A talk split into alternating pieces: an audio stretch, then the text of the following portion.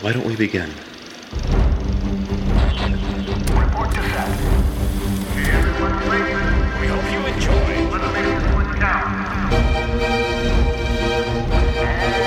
And action. This is Fresh Hop Cinema. Hey, welcome to Fresh Hop Cinema, a craft beer and movie podcast based in Chico, California. I'm Max Bernardi. I'm Johnny Summers. Welcome to the show where we entertain you with our mouths and alcohol. We're off to the races once again. This is a weekly podcast, and uh, like I said, we cover craft beer and movies. And for the next few weeks, we cover our Beer Madness tournament. Which, right off the top, if you haven't voted yet in round one, please do. We will talk about that more in a couple minutes here, I'm sure. But first, Johnny Summers, where can people find us on the internet? If they Google Fresh Hop Cinema, they should find all of it, including you should rate, review wherever you listen to podcasts. Apple Podcasts, very important. Definitely rate, review us. Instagram and Twitter at Fresh Hop Cinema, Letterboxd and Untappd at Fresh Hop Cinema. You can email us at fhccast at gmail.com. Patreon.com slash Fresh Hop Cinema is where our lovely patrons keep this show funded. They keep fun, awesome things like Beer Madness happening. And if you're on Patreon, you get a sneak preview at what we think of all the March Madness matchups that are coming for our second annual Beer Madness tournament. That drops, I don't know, Now. sometime in the future. It's now. Yeah, It's well, yeah, for our. Patreon people, you're right. That'll be Sunday. But, you know, E- Exactly. It drops sometime in the future. And if Yeah. you're on Patreon, you should be listening to all those bonus contents because they're fun. And we actually opened up and probably biased a bunch of you on who to vote for if you hadn't already. I hope so. If you're a good patron, you would have already voted. So So it's Beer Madness time. I It is, love man. it. It's our second annual. This uh, this year we're covering New England or hazy IPAs, eight percent and lower, and uh, we've got things like uh, the Alchemist in there with Heady Topper and Julius from Treehouse. We got some Sierra Nevada. We got some WeldWerks. We got some Northern California, some Southern California. We got one Canada. All sorts of fun matchups. They again are available now to vote on. If you go to our website freshhopcinema.com slash beer madness, you can vote. And if you really uh, want to do right by yourself, you can download a bracket and you can fill in your predictions, send it back to us at fhccast at gmail.com. And at the end of this tournament, we're going to do some math, give people points, and the top scoring uh, submissions will win fun prizes, including uh, fun merch and perhaps some beers from the tournament from us, truly. So we really encourage you to do that. I think it's going to be a lot of fun. yeah, man, it's super exciting. Plus, like like low stakes, like gambling with yourself. Like just Yeah. fill out a bracket, and if you pick the winner, you'll get some real satisfaction. I just did a bracket for March Madness. I'm gonna do one for our tournament too. Like, why not? It's fun. The more brackets, the merrier. It's March. Go nuts. Let's also say this to cover our own ass because I know we're going to get these emails and I just want to see if I can stop a few of them. Um, it's a subjective tournament, so maybe you're looking at the list and you're like, "There's no Trillium on here." They're pretty big on hazy IPAs. They sure are, but um, in a combination of beer ratings across the internet and accessibility to us in Northern California, we got rid of some that should have probably been contenders on an objective list. We kept others because they were more accessible to us, and um, our partners that are going to have these beers around town will have some of them on tap because of this. Um, so it's all fun, is the point, guys. There's no, no, um, what's the right way to say it? Uh, it's our thing. This is how we wanted to do it. So Mommy and daddy, or daddy and daddy decided who's in the tournament. If you don't like it, tough. just yeah. And it's it's whatever. We figured it's a good time and we like doing it and hopefully people like doing it too. Um, and if you do have problems email us anyways. I don't care. Uh, and we'll send you a sassy remark back like you didn't listen to our latest episode where we uh, talked about all this. Yeah, depending on who gets to the email first, your uh, reply back will be very different. you know this will be the one time where you're going to get a sassier reply from me because i've spent so much time putting this thing together and someone's gonna be like where's that one from that one? You know and i'm gonna be Listen like, here, "I don't care." fucker. yeah just too bad it is not there you are banned from the tournament you yeah, won't be you this will is- not be banned You so sad. I send you a box of tissues. You cry now. Very lastly, I'm not sure if it'll be an issue this time, but we got several comments last year about this, and people were concerned that there was overvoting. Like you could keep voting over and over and over, um, because because from your perspective, you could you could refresh the browser and then vote again. I would like to assure everybody that was not what was happening. Those votes weren't counted. If they were redundant, they were just nixed from the final count. This year, and I'm not positive, but I think I've got it set up differently where you won't even be able to vote twice. Um, so for better or for worse, that could be the case, and I think probably for the better. Less So- numbers for me to have to look through. Yeah, this is a legitimate, unbiased tournament. One vote per person per IP address. We'll find you if you vote more than once. If you get a VPN, come to your house. I think if you go to the trouble of getting a VPN for this and you manage to skirt all of our securities, you can you can get two votes. That's okay.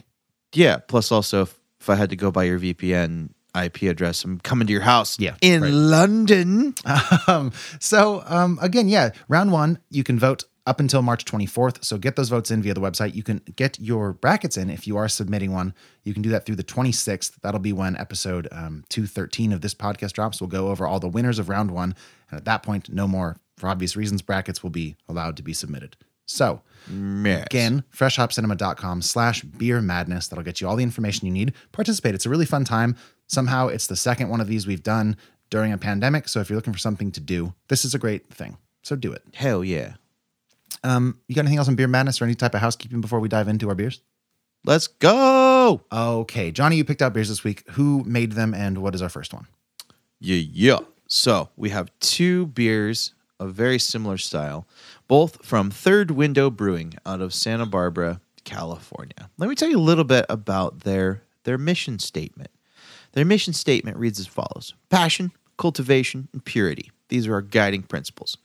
Friendship is our origin, direction, and ambition. Beer, mother of civilization. Liquid bread, pay it justice. Fun, have it. The members of TWBC are on a journey of continuous improvement. Everything is an iteration, everything better than the last. Creativity, everything is art. Weird is important. Fail gloriously and without shame. Our aim is to unearth the tw- terroir, terroir, Terroir, terroir, yeah, terroir. terroir in beer. We are inspired by our surroundings, and we are dedicated to the cultivation of local ingredients in our community and each other. Excellent. I like that. It's a solid, strong mission statement. The first beer that we are doing is called Merci Pierre. It is a wheat beer. Clocks in at 4.8%. It's going to be a Belgian style wit beer with coriander and Mud Creek Farms. Yuzu, which is a Asian uh, stone fruit, if I'm not mistaken. Uh, it's going to have sudachi and navel oranges. Well So, done. Yeah, very excited for this one. Uh, I can tell just by smelling it that our young Maxwell is probably going to hate it, but us with truly refined palates that get the finer nuances in beer are probably going to enjoy it. So let's dig in. I mean, I don't hate it, but it like I, I'm I need to do that. Here's what I need to do. And granted, it's not the time of year when we're starting a New England IPA tournament to maybe do this for my palate. But after this tournament, like I just really need to dive mouth first into all things Belgian beers because there's so much there, and and you can tell even by looking at this bottle. Um, like this style of beer and the people that choose to make it put a lot of thought and care into it. And they they appreciate it so much. And i feel like such a damn heathen be like man that's got a weird aftertaste that tastes like straw in a barnyard that i don't like. I just Yeah. i just want to start appreciating those flavors i guess. I need to change my palate. I've had one sip and i'll give you a more eloquent um, tasting note in a minute but what do you think off the top Off the top, it's delicious. Uh, it is very, the first thing is noticeably very dry on the finish. Um, it's the first thing I'm commenting on because it's the most present thing in my Yeah. mouth. Um, but it is, it is like delightfully abrasive. Kind of, it's like a shocking beer. This is a very kind of aggressive taste. The coriander kind of pops out a little bit. Definitely getting a lot of stone fruit, uh, maybe some pithiness from the navel oranges. Uh, it's a very interesting beer. There's a lot of layers here. I'm getting a ton of of that just yeasty goodness, though. I'm I'm kind of digging this beer so far. there's a bit of an explosion um carbonation wise it's not quite on the level of champagne for me but it's pretty close like maybe a couple notches below it is extremely dry there's the, the coriander stuff actually doesn't bother me that that taste on the back end is where i'm getting it um and it actually helps sort of offset some of those other i think flavors that normally i wouldn't like this isn't aggressively um i, I would say anything flavor wise like it's not uh the same sort of sharpness that off puts me in a lot of belgian style beers um, so I actually am liking this a little bit more after a second drink. It's also, again, you said 4.8%, super light. It's a wheat beer, um, and not the most farmhousey kind of thing like we might talk about a little bit later, like a saison, which is what we have on deck. But I think, yeah, off off the top, I'm I'm actually relatively pretty surprised and, and pleased. Excellent. Yeah, this is a this is a really nice representation. I like that the fruit doesn't take over. It does not taste like a fruited beer. It tastes like a beer that has been enhanced with some fruit-like notes, which I think there's a big difference. Uh, and I like that this beer is still relatively beer flavored. It is not lost in the sauce of the fruit additions. Yeah. Hey, So real, I'm- real quick, we should that. say this uh, before somebody gets mad. Yuzu is, is like a lemon. We've done this before. Yes, a, we have. Yeah, it's like a lemon. I can't remember the last beer Yeah. we did, but it was uh, I think it was some uh, yeah Japanese inspired like rice uh, lager or something that used yuzu. That's that makes sense. Yep. So Yep. I'm digging that there there is those fruity elements. I mean, you have three different citrus elements in this. I'm assuming Sudachi is is a, another citrus. Uh, yeah, you in the booth, you can check on that for me. You pull that up. Sudachi Uh, is another citrus It looks kind of like a lime. It's a sour Okay. citrus, not eaten as a fruit, but used as food flavoring in place of a lemon or a lime. You are correct, sir. Nicely go. done. So those are present, but like I said, it is definitely not a fruit forward beer. It is a beer flavored beer with with fruit accents, which I feel like elevates it because it's very easy to hide behind fruit and be like, "Oh, this this is just strawberry jam." Or what have you, but mm-hmm. when you, you you're true to your style and you you make this raw, beer that doesn't hide behind the, the three different fruit additions, but in fact is enhanced by them. I feel like that's it's it's it's art. It's getting very artisanal and very nuanced and delicate. And like there was obviously a lot of time and thought put into this beer, and it, it shows. I like this beer quite a bit.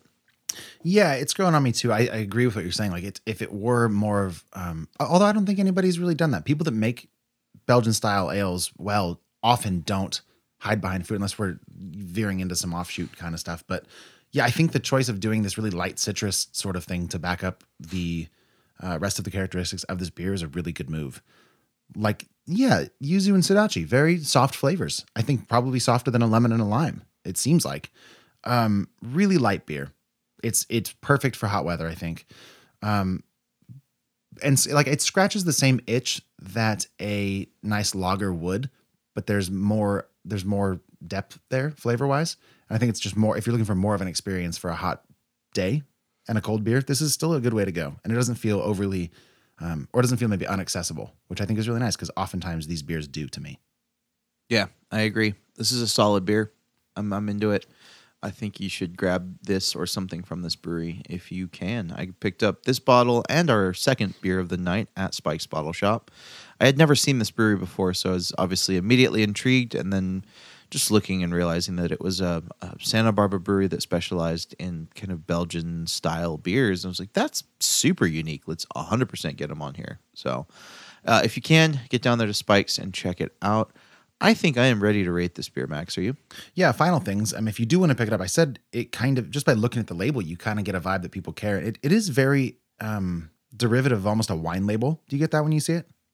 I could see that. Like yeah. even the texture, like they put care in. They didn't just like slap a sticker on it. It's like a really textured, nice, like cardstock almost sticker. Um, yeah, it's really nice, man. I, I thought I had one more thought, but now it's escaping me. So, oh, this is from 2019. I wanted to say that. That's what it was, okay, which is great. I think like they put it on the shelves. Like it hasn't been sitting in spikes probably for two years. Um, I think that's a really cool move when the brewer's like, yeah, we we're gonna tell you to age our beer, or we can just age it for you and then sell it when it's ready to go, much like you would with a fine wine. Very cool move. Big time. Oh, last question then: Is there anything you don't like about it before we rate it? I mean. Well, I mean, there's a time and a place for this beer. There's a definitely a time and a place for this style and these these tasting notes. It's not something I would drink more than one of or or every day even. Uh, but I think visiting this style, this is a brewery that I would want to. Let's say I'll go through this window if I want this kind of beer. The third So- window, if you will. the third one from the right, straight on till morning. Um, so yeah, I mean, there's things I don't like about it, but I think it's mainly things that I don't like about the broader strokes of this style. But for this beer specifically, I could kind of do without the pithiness. Hmm. I feel like you get a lot of of dryness from the yeast profile and the overall mouthfeel leaves you feeling very dry and the pithiness really adds to that and I think detracts from the overall drinking experience. Yeah, okay. Yeah, for me, it's more of those um, sort of traditional flavors that I do think pair well with some of this citrusness, but they're still there for me. So it's not going to be something I go back for probably ever. There's just so many great beers that we get to try. Um, but if you do like this style, grab this one because I think it's about as well as you can make it. Yep, agreed. So out of 10, what you got for Merci Pierre? Out of 10, this feels like a 7 7 for me. Seven point seven for me. It's a you know a really a really strong pat on the back six. I wish I could give it higher, but it is my mouth that is judging this, so it's a six for me. I still think it's really really well done. That's fair, man. Um, so we haven't talked about this. I believe this is the first episode we've covered since Oscar nominations have come out. So if you're okay with it, dude, I want to play you a film that I watched this week that is up for best documentary. It's called Time. You cool with that? Let's do it. Judge's office. My name is Sybil Richardson, and uh, my family is awaiting on a ruling regarding my husband's matter. I was just wondering if you might have any information on like an update on it. No, we don't have anything. Have just look us on Monday. Yes, ma'am. Thank you so much. Okay, all Have a good weekend. Bye bye.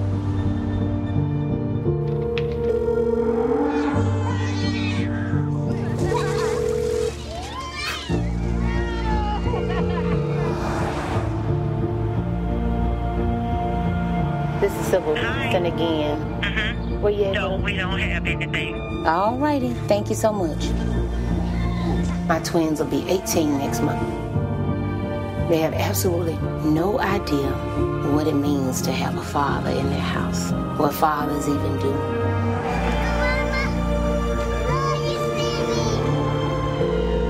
Hello. Did you get any word from over at the big house today? anything yet. Nothing yet? No, Okay.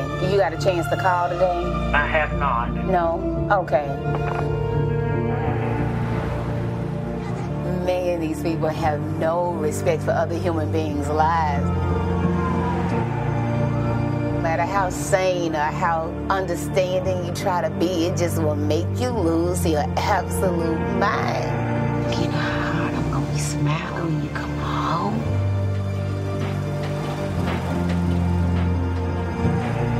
Success is the best revenge. Success is the best revenge.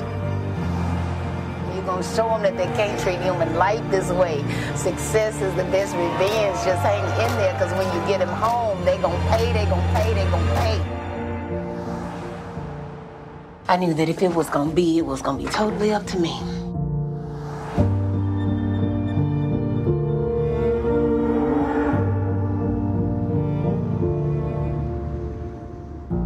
So, again, that's a trailer for a movie called Time. It's a documentary that came out in October of 2020. It was uh, directed by Garrett Bradley.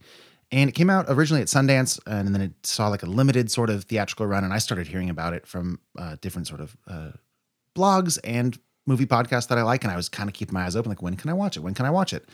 And then it just happened to show up on Amazon Prime, and I didn't know that until recently. I was like, "Oh, there it is!" Like, I and I thought maybe it just came out, uh, but no, it's been out for a few months. Um, and it's sort of this hybrid of this woman filming the footage herself and and the documentary team coming in. And they follow this woman named uh, Sybil Fox Richardson. Uh, she goes by Fox Rich, and she is an active entrepreneur, an abolitionist, author, uh, mother of a bunch of kids. And she has been documenting the past, I think, about 20 years of her husband being in jail fairly uh, fairly unjustly, at least if you go by the way that, that the system is treating them. And the movie is all about her fight for equality and and trying to make things happen for her family. It's uh, you told me you you know nothing about this, is that right? Yeah, no, I'm listening. You're selling me on it. It's so I watched it. I don't know if this is a fair caveat, but I think it is because anytime a movie makes me cry at one in the morning, I got to factor in like how much have I been drinking? Because when I drink and watch emotional movies, I get very emotional. So I will say straight off the bat, I really recommend it. It's it's very tragic, um, and anytime I think you get a look into the the prison system of America, particularly as it pertains to people of color, it's not going to be a fun watch necessarily. Um, it was So wait, back it up. yeah. You just threw out a couple caveats that were very ambiguous. Two questions. Yes. One, did you watch this at one in the morning? And two, were you drunk? I finished it at one in the morning. I certainly felt drunk. I think I must have been because I was like, all I was thinking about was like, I got to spend more time with my family. Family's important. And and to clarify, no, I wasn't like drunk, drunk. Like I had a couple drinks. Um, it was mostly like it's just a really, it's the type of emotional movie for me. And if you've listened to the show for very long, you probably have some some idea of what triggers my emotions. Like it's the one type of thing that really gets me every time, drinking or not. So drinking doesn't help. Okay. Um, was that was that both your questions? Yeah. Yeah, yeah. So yeah, I, I'm the, in the same boat. Like if I'm an emotional movie, uh, if I'm had a few beers, I'm gonna be amplified. Yeah. It's like a magnifying glass on my feelings. Yeah, so it's all in black and white too. I wanted to point that out, um, and I haven't really done my research in the cinematography department here, but a lot of the footage is home video footage. You could tell it's from like the early 2000s, um, but some of it is like the professional. I, I would imagine the documentary crew, and and then they changed it to black and white, and it changes the vibe pretty hard. Like we can probably talk about this later when we start talking about Billie Holiday because there's a lot of use of I think arbitrary black and white in that movie. Um, But in this one, it's so intentional choosing this because it does make the entire thing feel like this antiquated sort of era or a ghost of like a time past. You're like, oh no, this is happening modern day. Um, and I, I don't know. I think it poses some interesting questions about sort of the state of things in America. Like they, as a couple, they they robbed a bank, and he was given a 60 year sentence. Um, and I think the the the one of the questions, at least the one that I found to be the most interesting, is like, yeah, like I, I think sure, if you rob a bank, you should probably do some time.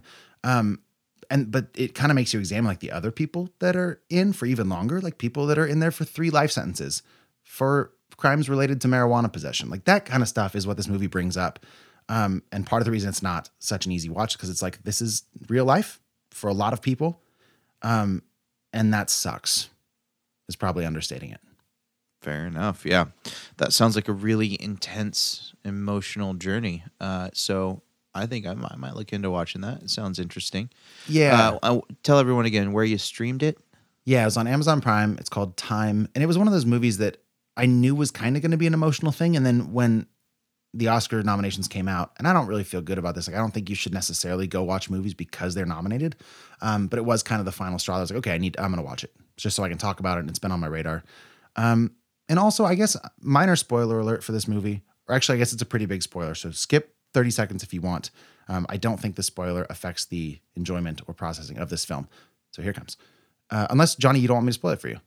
I would rather you didn't. Okay, but, I was uh, wondering. you look, I didn't think you were, thought you were going to cut me off, and you didn't. So I was like, well, he's fine with it. Okay, then I, I won't. mean, uh, if you asked, I was gonna say don't, but uh, yeah. then I won't. That's So- okay. All those idiots Yeah. just skipped forward for nothing. um, oh, yeah, but again, uh, so yeah, time on Prime, it's sublime. that's that's two two big thumbs up from our young Maxwell. Yeah. Um, and I think that's all I have on it. Um, any other questions you have for me about time, or should we uh, should we keep going? No, I think you've encapsulated it quite well, and I am am definitely intrigued to watch it. Okay. But uh, I think we should take a break and get to our movie of the week. Sounds great. We'll be right back.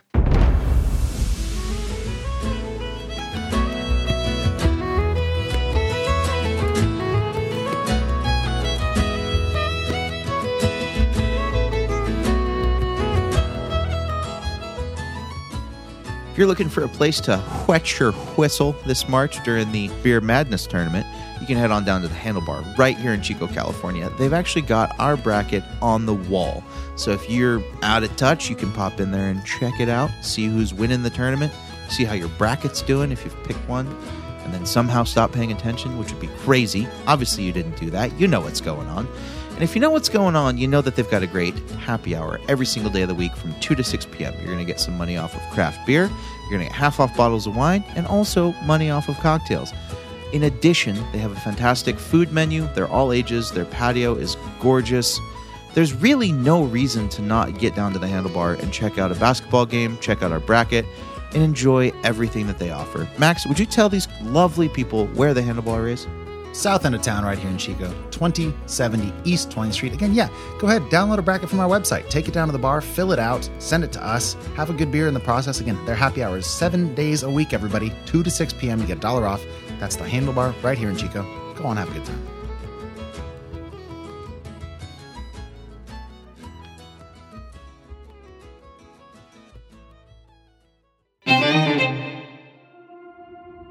Don't you know who this is? She was thinking of something more special. I'm downright flashy, you know. Ladies and gentlemen, Miss Billie Holiday. Reporters keep asking me, Billie, why you do the things you do?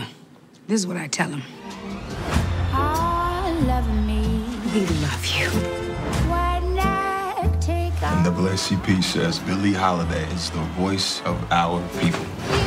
I think we should integrate the audience for this show. Let's change it up a little bit. You know, blacks and whites sitting together.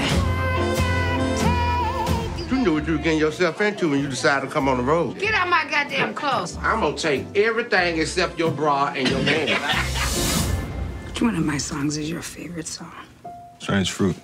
It's a song about important things, you know. Things that are going on in the country. This holiday woman's causing a lot of people to think the wrong things. It's a starting gun for this so-called civil rights movement. Those lyrics provoke people. Y'all got a plan? She's a drug addict. Exactly. I cut strange fruit. I want to sing the damn song. It's for your own good, okay? I sing it the fuck I want. So, what you just heard was a trailer for the United States versus Billie Holiday. Was the story of the last decade in the life of jazz singer Billie Holiday and the FBI's Narcotics Division's undercover sting operations against her. It was directed by Lee Daniels, who became famous for I'm Sure You Know the Butler, among other things. It was adapted from the book Chasing the Scream The First and Last Days of the War on Drugs by Johann Hari. Cast includes Andra Day playing the titular Billie Holiday, Trevante Rhodes as Jimmy Fletcher, Garrett Hedlund as Harry Anslinger, and Rob Morgan as Louis McKay.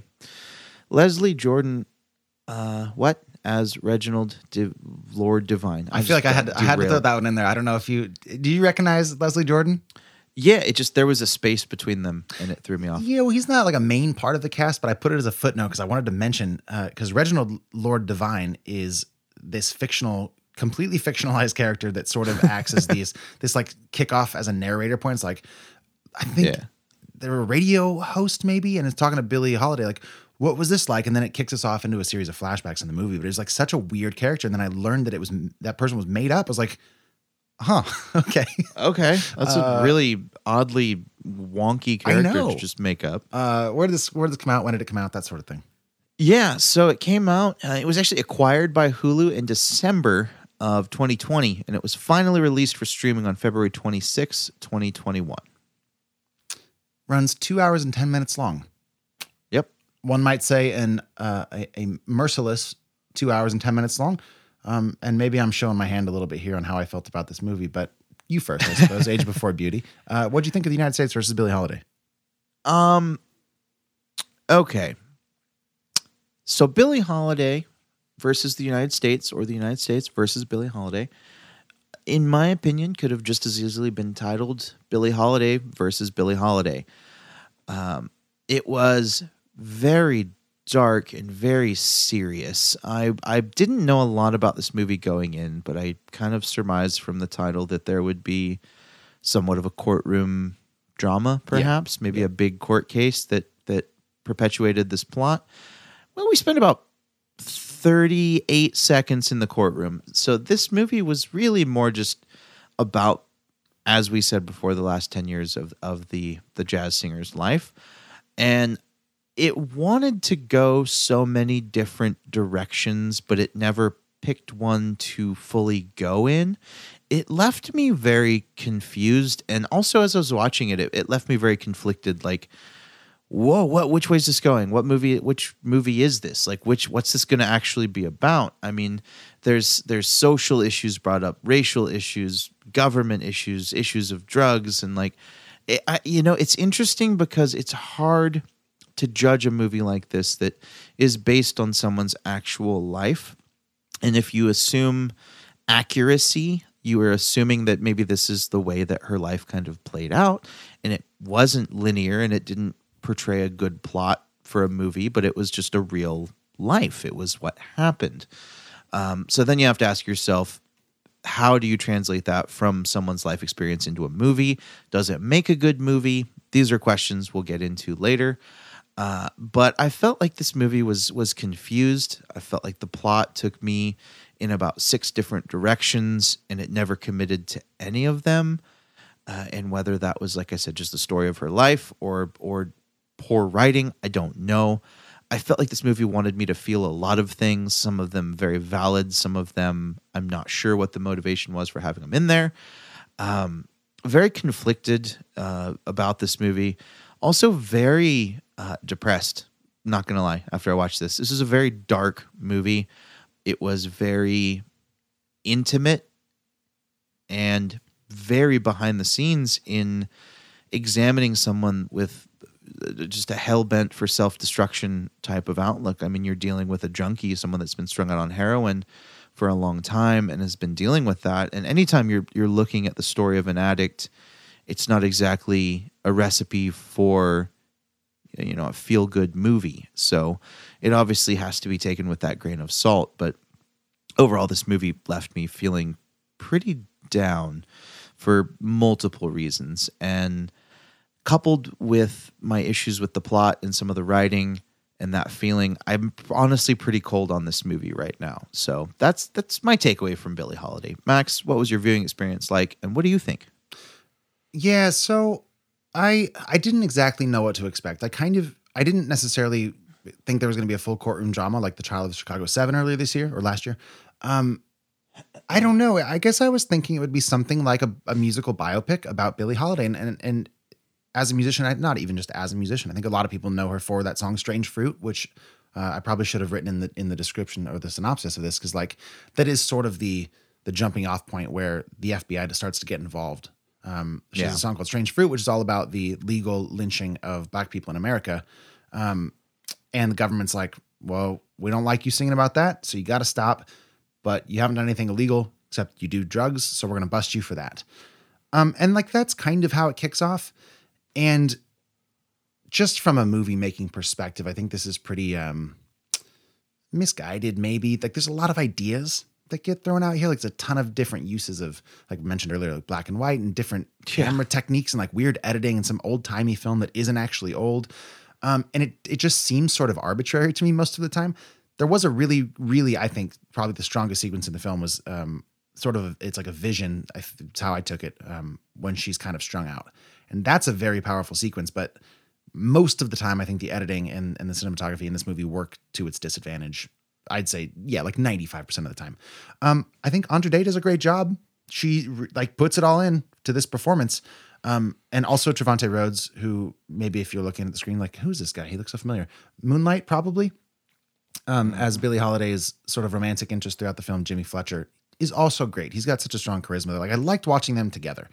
Um, but it's like the moment you leave those two, as far as the cast is concerned, like you have Garrett Hedlund doing Harry Anslinger, the yeah, the narcotics, the head of the narcotics division, the FBI. Like, man, there's a scene early on where they're trying to figure out how they can bust her, and one dude in like the smoky FBI room's like, "Well, she does drugs," and he's like, "We can get her on drugs." it's like it, sa- it, oh, it felt like an anti-drug PSA from the 50s. Yeah, which I mean is probably how that room felt at the time, but like to pitch it to us as the audience and have us buy into like that straightforward of a one-dimensional villain feels kind of dumb, especially when you have somebody like Andra Day putting on such a multi-layered performance because she does sell the singing part pretty well, as well as like the tortured artist, musician, also just a drug addict with bad relationships. Like that all works.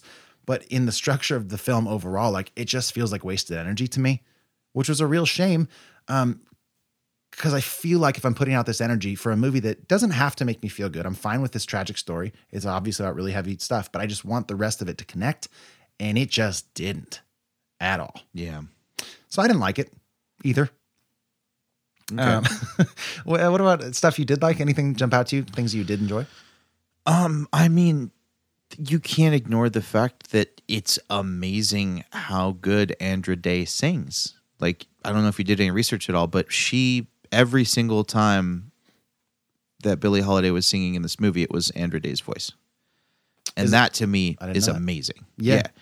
Yeah. Um, so I was super impressed by that, just by her b- portrayal of that. Um, I mean, as far as uh, things that I liked, man, I mean, it really does capture well, like the darkness of addiction, and it's a weird thing to like, but I feel like it it really encapsulates it. You know, the self loathing and the the self flagellation and the feeling like you don't deserve Yeah. someone that will actually treat you right. Like, um, it was really dark and it was hard to watch, but I think that was their intent. So I liked some of that. I also liked I liked her voice a lot. I think she was did an amazing job singing, like just knowing that. And also uh, I liked what it did to my perception of the artist that is Billie Holiday because I like Billie Holiday's music quite a bit. Like without Billie Holiday, you don't have oh, what would you say, eighty percent of of singers that are singing in like the R and B and like soul genre, like I I would say Like- like without Billie Holiday and and people, particularly black people of the time, musicians, you don't have eighty percent of the music we have today, generally sung by white people or black people. yeah, man. Like you don't get Amy Winehouse or Adele without a Billie Holiday. No, yeah, Like, you don't get she- rock and roll either. Like it's all taken from yeah. honestly yeah so i mean her as an icon um i have a whole new respect for just because i didn't know this much about her background Yeah.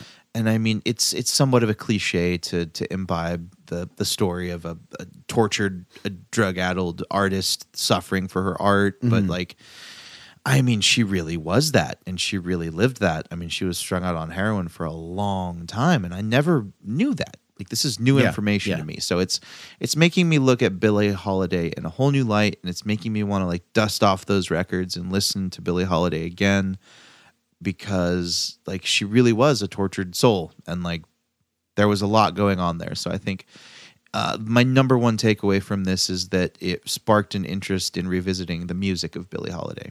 Yeah, that's. I mean, that's not a bad takeaway. I think anytime that a a music driven film can or a music biopic maybe can do that, I think that's probably great. Um, I also think they did a really good job, sort of balancing. Cause she's obviously got the got the drug addiction going on, and is already an artist, a musician, which is no easy life there, guys. I'll tell you. Um, I'm just Yeah, kidding. I'm- obviously. I'm, fine. um, but they also she also um, has a lot of sexual trauma in her past, and they kind of try to deal with that at some points. Um, there's a, I think most of the time well, but there's a particular shot where things are going nicely, and there's just a random cut to two characters sitting in a boat. Yeah. Which I get it seems very peaceful and lovely, but what the fuck is that doing in this movie? Out of and it nothing. It's like a what do you think? Like a six second shot, and then Yeah, like, it goes. like I get it. it- it's happy times. We're Dude, happy but now. it reminded me of Little Rascals so much. Oh, it reminded me of the Notebook, but that's Yeah. that checks out. Buckwheat or Yeah. not Buckwheat? Uh, what's his name? His name's No. Alfalfa. Alfalfa and Lila in Yeah. the boat. Yeah, Yeah. it's like so silly. And it's such a strong image, like two characters sitting in a rowboat on an open, pristine lake or pond or whatever. It's like it's gonna have a certain reaction. Oftentimes, kind of a comical one, which is the last thing I definitely want to touch on, is like the weird sort of jokes that happen. Like there's a funeral in this movie, and as the audience and as some of the characters are led to believe it's like a really tragic family member. And like at this point, because this movie starts with an old photograph of a bunch of uh, white dudes, and it's slowly panning down, and then there's a person presumably black, on fire after a lynching. So that's like where that's where this movie jumps off. yeah. Then it turns Like, out it, it comes out so hard. I know. And I'm Like- just sitting there this afternoon eating my burrito, not knowing what to expect. And there's that. So I, I'm immediately like, that's the gear I'm in. And then we find out this funeral is for like her dog and it's played as a joke. And a lot of her like her tour squad is like also kind of uses comic relief at times. Um, which like no, I you can't do both. I don't think at least most people can't. And it, certainly uh Lee Daniels cannot. It did not work. Exactly. No, and that speaks to what I was saying earlier about just being pulled in too many directions. totally. Like, y- like when you present that strong of an image at the front of this movie, and it is not someone just caping to their dying breath for human rights. I'm like, what the fuck is the point? Yeah. Like, how are you going to come out that strong and then mix your message with comedy and just go all over the place? To me, it just it did not follow through with the level that it established in the opening credits. For God's sakes, Yeah. not even close. Yeah, I mean, don't get me wrong. Like we can, there can be the balance of of comedy and and really horrible tragedy. I think that's what makes comedy great a lot of the time. But you have to be really adept at it. And it's just, yeah, it was just a weird tonal imbalance. And that's not the only imbalance in this movie. Like you were saying, it's it's goes all over the place. Um, I I'm not gonna watch this again. But if I did, I don't even think that those strings would maybe connect. So I don't know. I uh, you know, that's I, that's kind of my initial thoughts on this. I I feel pretty good uh, to give it a rating if you do. yeah, I, I do as well. Okay, the United States versus Billie Holiday, available for streaming on Hulu. Johnny Summers, out of ten, what are you giving it? Uh, for me, it's a three point two. Yeah, it's a three, three even for me. It's pretty, Yeah. pretty bad. very bad very unimpressed i mean especially in this this like black awakening uh what what I, I think that's safe to say of like this trend of filmmaking we're seeing with movies like judas and the black messiah getting released and these just really deep dives into the history of civil rights and and whatnot. I feel like this needed to be a music biopic or a civil rights movie or a comedy or like it was just it needed to pick something to be and it never did and it bummed me out because I went into this really wanting to like it, just liking Billie Holiday, and Yeah. in the end, it's it's a bummer. yeah, maybe maybe like I, I don't know about Black Awakening, but like uh, yeah, a time in movie making where we're getting more representation and hearing more stories than we have in the past couple hundred years of movie making. Yeah, uh, you mean ever? Yeah. Uh, okay, yeah. So if you do see the United States versus Billie Holiday, let us know what you think. We'd love to hear your thoughts. If you really liked it, definitely let us know. I'd love to hear a counter argument. That's always fun. Um, can always sway us. We could be wrong, but send an email to fhccast at gmail.com and we're going to spoil some stuff right after this very fun sound. So you're warned. Danger zone. Danger zone. Danger zone. Danger zone. Danger zone. Danger zone. Spoilers inbound. Johnny Summers, where to begin? I don't even know how much hmm. time we really need to spend in this section. Is there anything really important that you wanted to talk about? Ugh, I mean, honestly, no. Like the specifics don't add to my gripes at all. Like Yeah. it's just con- this movie was just so confused. I like I wanted to be into it, but it didn't lead me far enough down any one path to get me invested at all, and it was it was a bummer because like I feel that Billie Holiday deserves a better story to be told. But I mean, that's where I was saying earlier about like the accuracy of it of it. Like if that was how her life went down and it was just sad, like then and it's accurate, then I'm sad for her. And when I say I want a better movie to be made about her, maybe that's me saying I want it to be happier. Yeah, And she's like, I wanted not- a fucking better life, dude.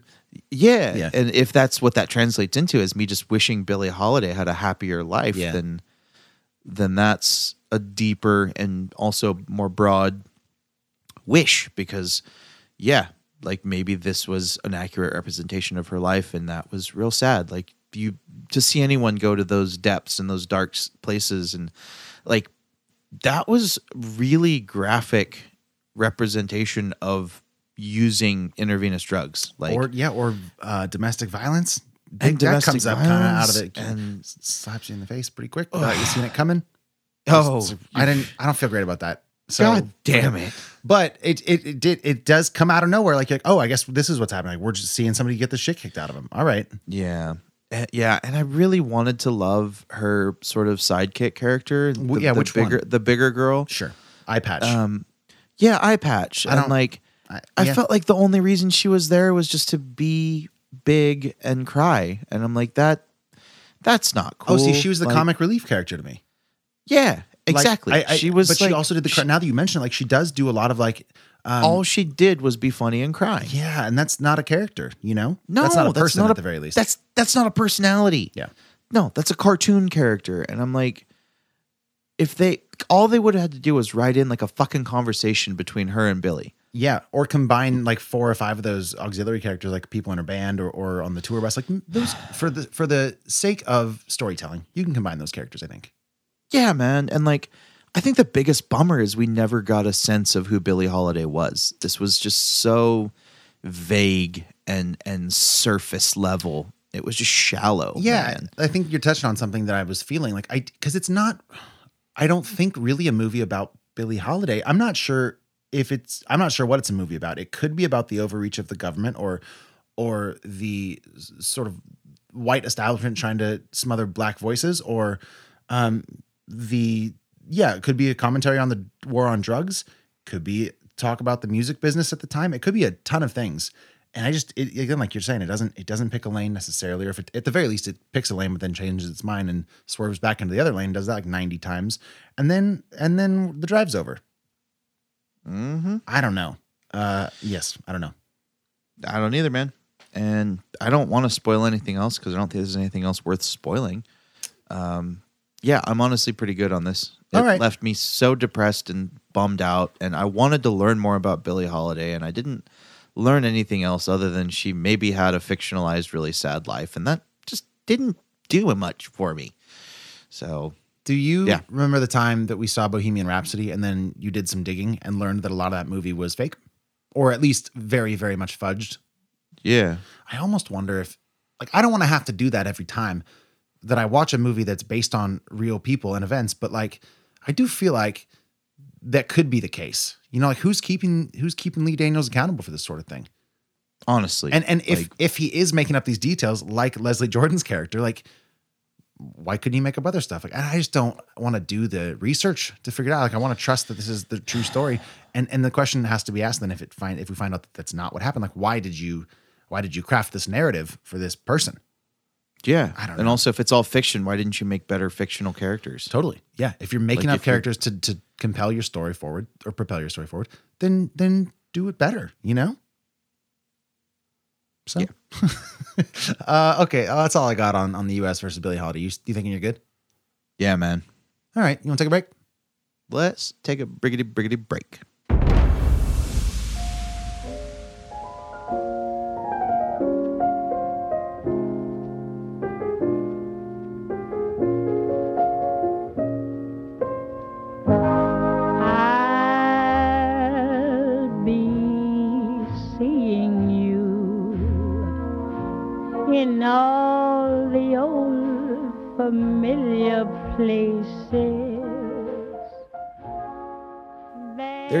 Many times on this crazy craft beer journey that I'm on that I've encountered a beer and I think this is absolutely delicious.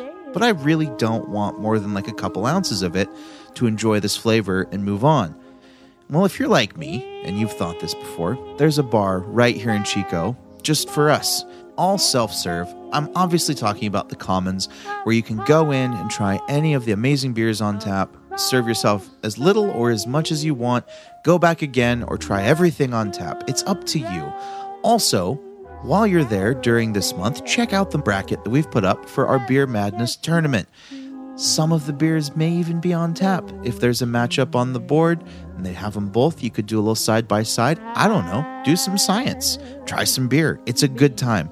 Max, would you please tell them where the Commons is located? Yeah, they're at 2412 Park Avenue. They're open uh, six days a week, Tuesday through Sunday. And yeah, like you're saying, man, we've said it so many times in the show. I love this beer, but I don't want this much. So go on down, pour your own beer, glance up at the wall for our Beer Madness bracket, try all of the beers from the bracket they have on tap.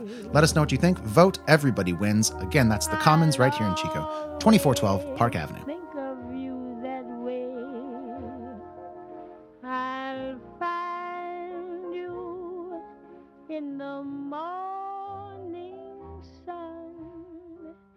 Johnny Summers, we are back with beer number two. Uh, I hinted at it earlier that I might be a little bit afraid of this one because it is a saison with uh, with Nelson hops. It's called Nelson Hop Saison from Third Window. I didn't see a description for this beer on the internet, and I don't necessarily see one on the can either. Do you see anything that I'm not seeing? Did yours come in a can? Because mine came in a bottle. Yeah, I definitely meant bottle. Definitely meant bottle. I didn't see any, man. I think the description is in the name. It's a saison with Nelson hops. Yeah, think. yeah, like yeah. no, like I think they did that like mic drop thing. Did Right, Did, just read the label. Did did Third Window just drop the mic on us Um, and said, "Hey, describes itself." Yeah, we've talked about Nelson Sauvignon hops a bit on the show. They're they're a New Zealand hop. They are often sort of used when you're looking for like a white wine sort of grape kind of flavor. So it makes total sense that they that this brewery would use it based on what I've learned about them today. Um, sometimes you get notes of uh, tropical fruit, passion fruit, that sort of thing. Um, I my my sort of defenses are just going up. It's a seven percent beer, but I I know that I'm gonna get that saison sort of. Um, uh, and, and you're just that's your evil laugh when I'm saying something that is correct because you know I'm not gonna love it. Is it, am, I- am I wrong? I'm laughing because this beer fucks. Yeah, so I just tried it, and it's definitely a bit fruitier than I thought. I'm glad that's that's what I got first. Um, actually, that's that's kind of all I got. I took it. To, it was very refreshing and very bright. I'm gonna take another drink. Yeah. No, this beer is is crisp and brilliantly bright and I would dare to say this beer is exuberant in its carbonation and its flavor. It's like it's popping, man. Yeah, it's super It's- carbonated. That's wild. It's just it is vibrant. This beer is like vibrating. Also, it's it's smooth in its flavors. It's subtle. There's a lot going on, but it's not abrasive in any way. There is there's really nice balance. It does have a ton of of white wine notes, like on Mhm. the finish, Mhm. especially. You could convince me that this is a, a, Chardonnay or a inspired, maybe. Yeah, or Mhm. like this was barrel aged in Chardonnay barrels or something. Yeah, that's wild. I guess I'm not getting quite as much sweetness that I would get in like a Chardonnay. Um, Yeah, which is good. Totally. I mean, Chardonnays are a little too sweet for me personally. yeah, I, this is it's weird, man. This is definitely yeah, this is a really interesting brewery so far because both of them have sort of subverted my expectations in a pretty enjoyable way. There is a bit of heat that I'm getting on the back end that's also catching me off guard, but maybe not in such a great way. Do you get any of that? Because it is like I get, uh, like I said, seven percent, um, pretty hot. Yeah, I don't know if it's heat or if it's like like a spiciness in the taste, like Yeah. a like a like a like you know how Sprite is like spicy, crispy, carbonated. Sure. Like I'm almost like, why is it spicy? Mhm. Uh, real close to that. You just think it's that Um, carbonated that it's kind of tricking my throat into thinking Well- it's hot.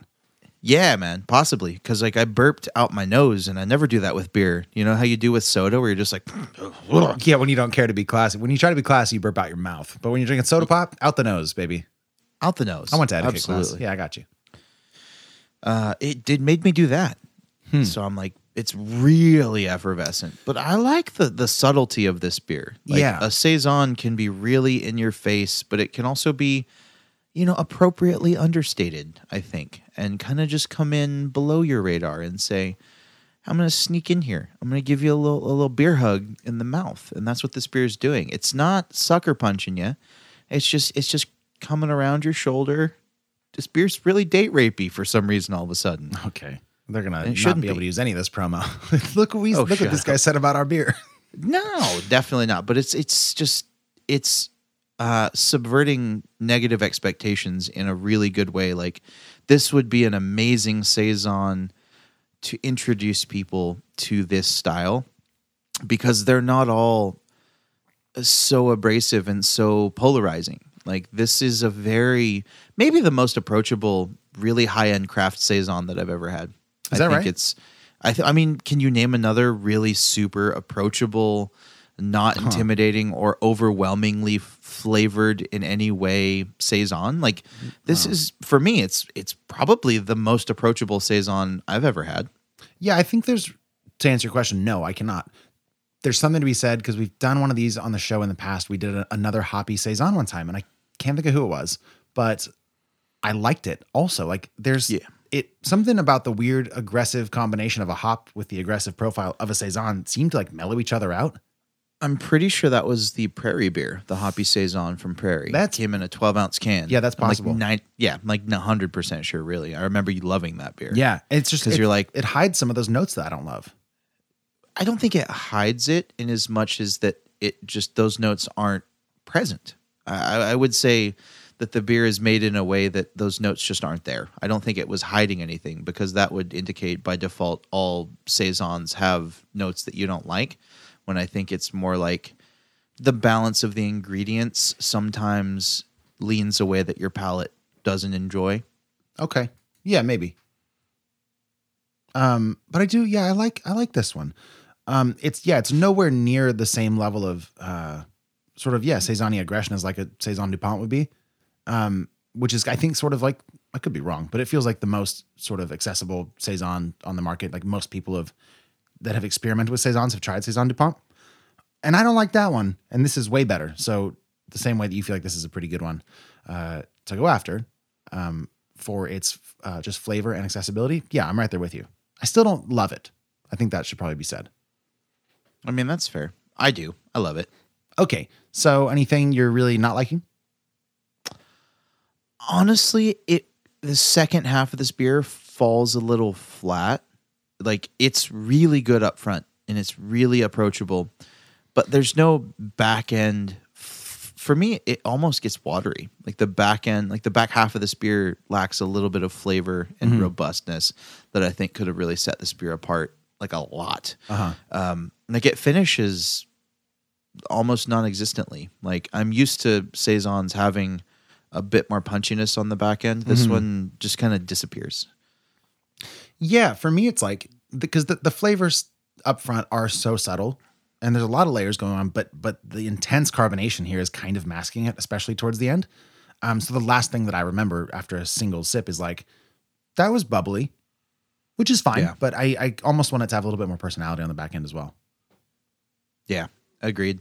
Uh, and honestly, I like it when saisons are a little tart. Mm. I don't know. That's that's just me. Like if this beer had like twenty percent tartness, and just to complement it, it would be amazing. But that's getting into like I think different fermentation, if I'm not mistaken. Yeah, are you talking like, brewer? like some more breadth or lactic kind of stuff?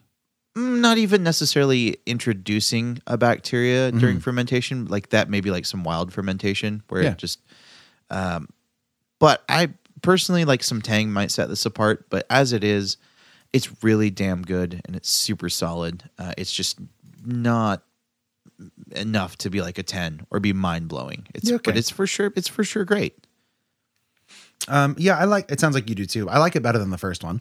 Um, yeah, i think i prefer it I do too. Um, I still, yeah, I just don't, I don't love it. There are the same thing as I said with the first. There are those notes underneath that I still quite haven't quite yet adjusted to enjoying after these years have passed. But I, I hope to one day. So for me, if you're ready to rate it, I'll go first. uh i am ready but you go ahead Yeah, for me, it's an optimistic seven. okay Yeah, you? uh for me it's a 7-9 Oh, right on the cusp of greatness. it's right on the cusp of greatness Cusp of It's- eightness. Sorry. cusp of eightness exactly Mm-hmm. uh, it's better than the first one it's not something i would i'm gonna go massively far out of my way to get Mhm. i think if it's something that's readily accessible which from what i've seen it is like i think spikes is going to be carrying it Yeah. or at least this brewery uh, i will revisit this brewery and if they have something new that i haven't had i will definitely grab it and try it uh, but it is not it's not getting up into the eights it's just not a top tier it's a 7-9 it's a great All right. beer How much? Uh, how much was this? B- ballpark for both of them. I've I've had these for a few weeks. Oh, it's like thirty bucks for the four of them. I want to say. It's pretty reasonable. Yeah, for what it is, definitely. Yeah. Um, all right. You got anything else before we close the book on Third Window? Uh, I do not. Other than if you're a fan of this style, I think they're incredibly well made, and you should keep Third Window on your radar. Yeah, if you drink them, let us know what you think. You can find us uh, again all the stuff at the top of the show. If you want to talk specifically just about beer, find us on Untappd. That would be a great way to do it, I think. Johnny Summers, are you ready to talk about our week since we haven't seen each other? I am, man. I love talking about our weeks. Okay, I'm gonna go first. We were building this tournament. We were we had a long list of beers. By this tournament, I mean Beer Madness, of course. Had a list of about 50, I think it was 53 or 54 beers. And somebody reached out on Facebook, I think it was, and said, Oh, no, Casa Agria, which is a brewery. If you didn't know, I'd never had their beer. Um, and our friend Brian Gonzalez had reached out and like, hey, have you, have you considered this? Um, and he went out of his way later on, uh, I guess it would be last week, to drop off some of those beers on Johnny, it was your porch. And then I got to try them, which was great. And I wanted to address this now. Um, they still didn't make the cut for the tournament for reasons we, uh, you know, you can go to the website or you can stay tuned, but they just didn't make the cut. They were very good. So number one, I just wanted to shout out Brian. Thanks for taking the time to do that. I loved, uh, I loved one of them specifically. I liked them all. Yeah, I agree. I was privy to be able to taste at least a few of them with you, uh, and very solid. I'm a big fan of Casa Agria, but yeah, unfortunately, just due to like availability and reputation, Just not- all and ratings and all sorts of factors. The way that Yeah. our, our scientists uh, weighted the brackets, you know. Ye- Yeah, we we weighted it against a double-blind, placebo-tested, Joe Rogan approved scientific panel, and uh, just didn't quite make it. But thanks, Brian. We really appreciate the beers, and they were delicious. On the 13th, it was my wife's birthday. We had just me and her, and then our neighbors slash landlords come over, and we drank a lot of alcohol, played board games, and watched School of Rock until like 2 a.m. That sounds legit. It was a great night. Um, I went to the corner mart to, to stock up on booze for the night and ended up getting like a case of White Claw and then some big little things from Sierra Nevada. And I got distracted at the counter by like all the fun little shot glasses that cost 99 cents and taste like death. And I got like six of those. And I got like, Oh, I got a BuzzBallz because that looked fun. I got two of those actually. Um, some little fun canned cocktails just for the gimmick and then got some snacks. And we had a whole night. It was super fun. I love it. That was my weekend. What's been going on with you? Well, uh, White Claw is involved in in my Oh, is that what that means? Hot That's and exciting. bothered. Okay, great. as well. Great, great, great. Yes, and it's actually brand new, new, new, new, new news. I was at Spike's today buying a liter of whiskey because it's St. Patrick's Day. Yes. You buy a liter of whiskey on St. Patrick's Day. This is America. Oh, did you get a? uh did you hang on, let me think of it. Don't tell me. Did you get um um um what the hell? Hang on, I got it. This is great radio. Uh shit, what is it? Oh, you're still not gonna tell, tell me. you- Okay. You tell me. What it's did I get? it's like the it's So got the white I- label with red and it's like a it's Nope. like a rectangular. No? Nope. Oh, did you get like Tullamore Dew or something? I did. I got Tully. You sent me a photo. Now that I said that out loud. Yeah. Yeah. I was like, I sent you a picture of the whiskey I got. Why is this a mystery? Spikes was running a deal on a different kind, so that's been in my head. Oh, but they also have liters of Tullamore Dew for like 23 bucks. I know they have liters of this other one for like twenty. He's been putting it on sale. It's wild. Oh. I don't like I Irish like- whiskey, so I haven't bought it, but it's a crazy good deal. Yeah, I like Tully. It's fine. Uh, but while I was there, I was perusing the aisles and I encountered the third iteration of a drink that's near and dear to both of our hearts, and that would be one White Claw. And the third issue of the variety pack is out with not one, not two, but three brand new flavors. What's the repeat flavor? Mango. That's bullshit. Mango's fine, but good God, we've had it. I agree. Mango in the first one too. Yeah. Get out of here, Mango. Honestly, I'm over it. It's yeah, it's it's not good enough to be in variety pack three. But the other two, the the three flavors that are brand new that I'm very excited about are blackberry, Ooh, strawberry, ah. and pineapple. Well, slap me on the ass and send me in the mail. That sounds great. Yeah, man. Because you're always talking about the. Trulies because you like the pineapple. I love the pineapple truly, and I it's been sitting in my fridge. I had one strawberry before we recorded because I came into this kind of hot, Yeah. kind of kind of buzzed. Yeah. couldn't go too hard and try all of them before the podcast because Sure. then it would just been sloppy radio. so I had a strawberry. I don't know what makes you think this strawberry. isn't sloppy radio all the time, but sure. uh, no, this is this is me being professional. You don't want to see me coming in like a seven out of ten drunk. Calling people's beers like they're roofies. Yeah, who needs it? Yeah, someday I will show up to this podcast and just be like hammered. That happened to me once and you yelled at me. I don't remember that, but it sounds like something I would do. Yeah. And it's probably the only reason I yelled at you is because I wasn't drunk enough. That's possible. I was probably just grumpy that I wasn't on your level. And I'm like, I want to be drunk too. This yeah. is bullshit. Yeah, yeah, yeah. yeah. That's that's probably how those emotions manifested. All that to say, the strawberry, very good. Better I have like, had better than sort of the other flavors or just a different flavor. Equally as good. maybe my new favorite flavor. Oh, nice. It might pass black cherry. Fighting words. Yeah, I know, right? It's gonna take a lot. Like I need like a twelve pack of each and do like side by side for like twenty four of them and see what happens. I don't Yeah, know. sure. Um, I've had the White Claw pineapple, but it only came out in the White Claw light. The oh, like, that's right. 70 calorie. 70 4% calorie, like th- it was like three point eight percent. I Yeah. drank a six pack and I'm like, why am I here? Yeah. Uh, I, I was hydrated. I felt like I really got some good water in me, but it Yeah. was not what I was here for. Uh, so I'm very excited to try the pineapple, and then the blackberry sounds bomb, and also fuck mango. That's the bottom line here. Yeah. I mean, I like mango. Don't get me wrong. I just I think like, you know, it's not good enough where you keep it in every single new like you like, how about guava? That's just off the cuff. Guava or maybe be awesome. lime, like lime. Throw lime in there. They already have lime. just- no, lime's the worst. I like lime. Lime's not the worst for me. I think mango is my least favorite one. Oh, I just think mango's way overhyped, but it's it crushes lime.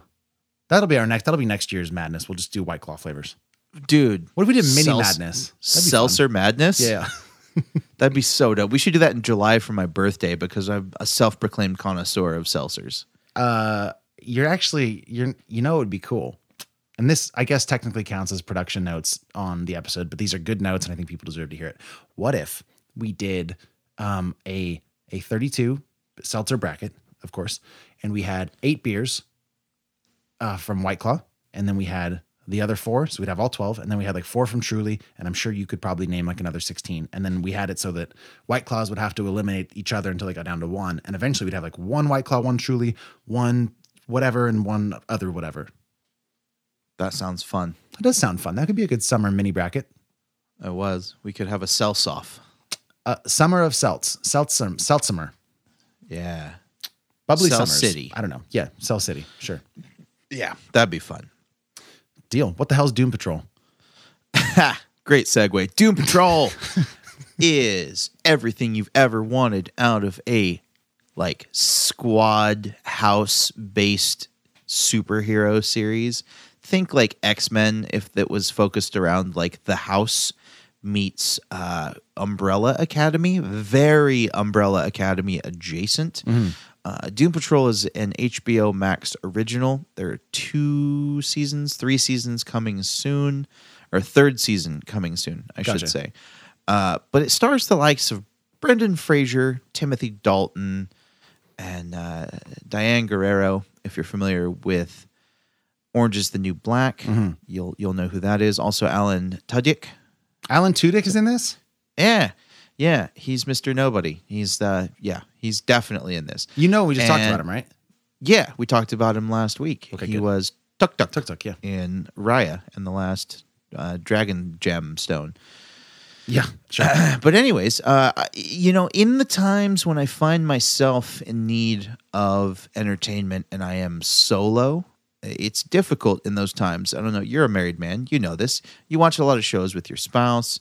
You have things that we watch for content for the show, but like every once in a while, you'll have like some time where you're like, I want to start a series that I know maybe my spouse doesn't have any interest in or I just want to like focus on because it's super nerdy. Who knows? But for me, that was Doom Patrol. I had time to myself. She was on her own show. I was like, I'm gonna watch this because I've been wanting to watch it for a while. It's kind of like um, Brendan Fraser's re-entry into you know existence, and it's nice seeing him on screen again. I think he's a good actor. I think it's it's fun. It's very hard R. It's very violent, very abrasively a hard R. It's a hard TVMA. Just so you know, don't watch this with the kids. But also, it's it's very funny. It's not too dark. It's very tongue in cheek. It's ridiculous. It's over the top. The superpowers are cool. I think it's for me. It's like what I wanted the boys to be. Oh, yeah. Like it's like people with crazy powers doing shit that people with crazy powers would, Would do. do. Yeah, yeah, yeah. like it's not just like a superhero soap opera. Yeah. So I'm into it, man. Uh, I'm I'm super here for Doom Patrol. I'm most of the way through season one. Season two is going to be, or season three is going to be dropping sometime this year. But there's two seasons out right now that are available, and it's pretty rad, man. If you like stuff that I like and that sounds cool to you, I think you should check it out. Doom Patrol, HBO Max. Um, as we're tying up the loose ends here, again, if you've had anything from Third Window Brewing, let us know what you think. We'd like to hear thoughts. Same with the United States versus Billie Holiday. Selfishly, if you've seen the documentary Time, let me know what you think about that. Um, Johnny, when you watch it, please let me know what you think. Do you have any end of show notes that you want to hit on? Uh, just a couple things. Next week, we're going to be featuring beers from Good Wolf Brewing out of Truckee, California. Mm-hmm. If you've ever had anything from them, uh, looking at you, Philip, you are very Oh, and Chris. uh, in touch with them. And Chris, Nice. uh, Philip, Philip James is actually like good friends with the head brewer. Like went to high school with him, even like like they're in touch. Like they kick it. So, uh, looking forward to that. And then also, we are going to be covering the only movie that we have not covered that is one of the Best Picture nominations. It's a movie starring Anthony Hopkins, and I believe it's called Our Father. It is called The Father. The Father.